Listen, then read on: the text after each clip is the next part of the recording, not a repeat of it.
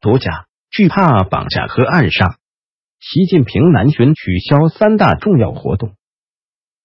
博讯中国中心北京和博文亚太分社香港联合特别报道：中国国家主席习近平的所谓南巡之旅，虽吊足了胃口，却草草收兵。博讯网中国中心驻京记者和博文社亚太分社驻港记者，经过连日来的联合独家暗访，终于揭开了部分不解之谜。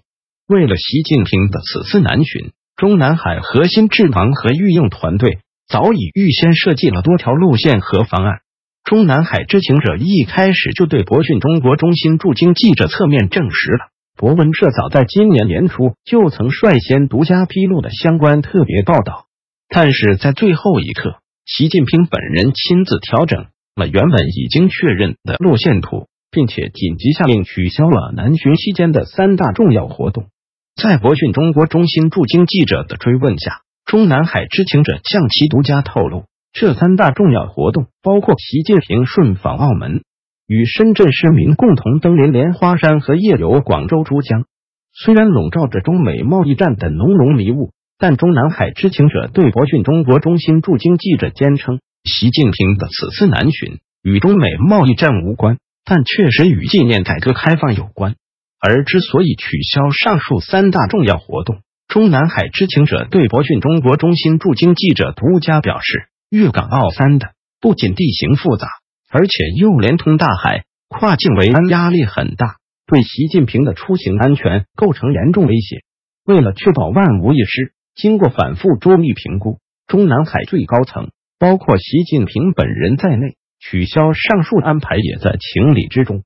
但在接受波文社亚太分社驻港记者的暗访时，澳门特区政府一位强烈要求匿名的官员则表示，原先确有听闻国家主席习近平在出席港珠澳大桥开通仪式后可能会顺访澳门，但是突然取消。与刚刚发生的中联办高官跳楼事情并无直接关系，但是或与多年以前曾经发生的香港富豪之子遭遇绑架事件有关。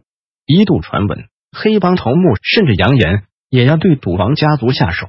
国讯中国中心驻京记者在向中南海知情者求证相关传闻时，又独家获悉，习近平当然最惧怕被绑架，甚至被暗杀。考虑到海上维安带来的巨大难度。和地处港澳境内外黑帮容易联手，又防不胜防。港珠澳大桥的开通仪式也由原先安排在桥头，而移到了珠海边防大楼的室内举行。博文社亚太分社驻港记者就相关问题，先后在珠海、深圳和广州街头进行随机采访时得到的回答，却与中共官媒口吐莲花的所谓回访截然不同。人到中年的陈胜。每天都要往返于澳门和珠海，不无遗憾的表示：既然是港珠澳大桥的开通仪式，为什么不在桥上举行？如果在室内举行，可能选在人民大会堂的澳门厅或者香港厅举行会更有意义。习近平也根本没有必要千里迢迢跑这么远了。深圳莲花山上，除了刮风下雨，每天都要登上山顶的退休老人张大爷说：“习近平南巡。”不来莲花山说不过去，尽管即使来了，可能要封山，我也选不上陪他一起爬山。我还是觉得习近平应该来。珠江的夜景确实比以前亮多了。自出生起一直居住在广州的李姓女士非常自豪，但是却颇为不解。广州非常安全，珠江也非常安全。习近平夜游珠江，与民同乐是一件多好的事。不知道习大大到底还有什么可怕的？这博讯网中国中心驻京记者和博文社亚太分社驻港记者联合发稿时，博文社和博讯网纽约总部一直未能成功联系粤港澳三的政府发言人，就相关问题置评。习近平的此次突然南巡，到底还有什么猫腻？是的，没错，习大大到底还有什么可怕的？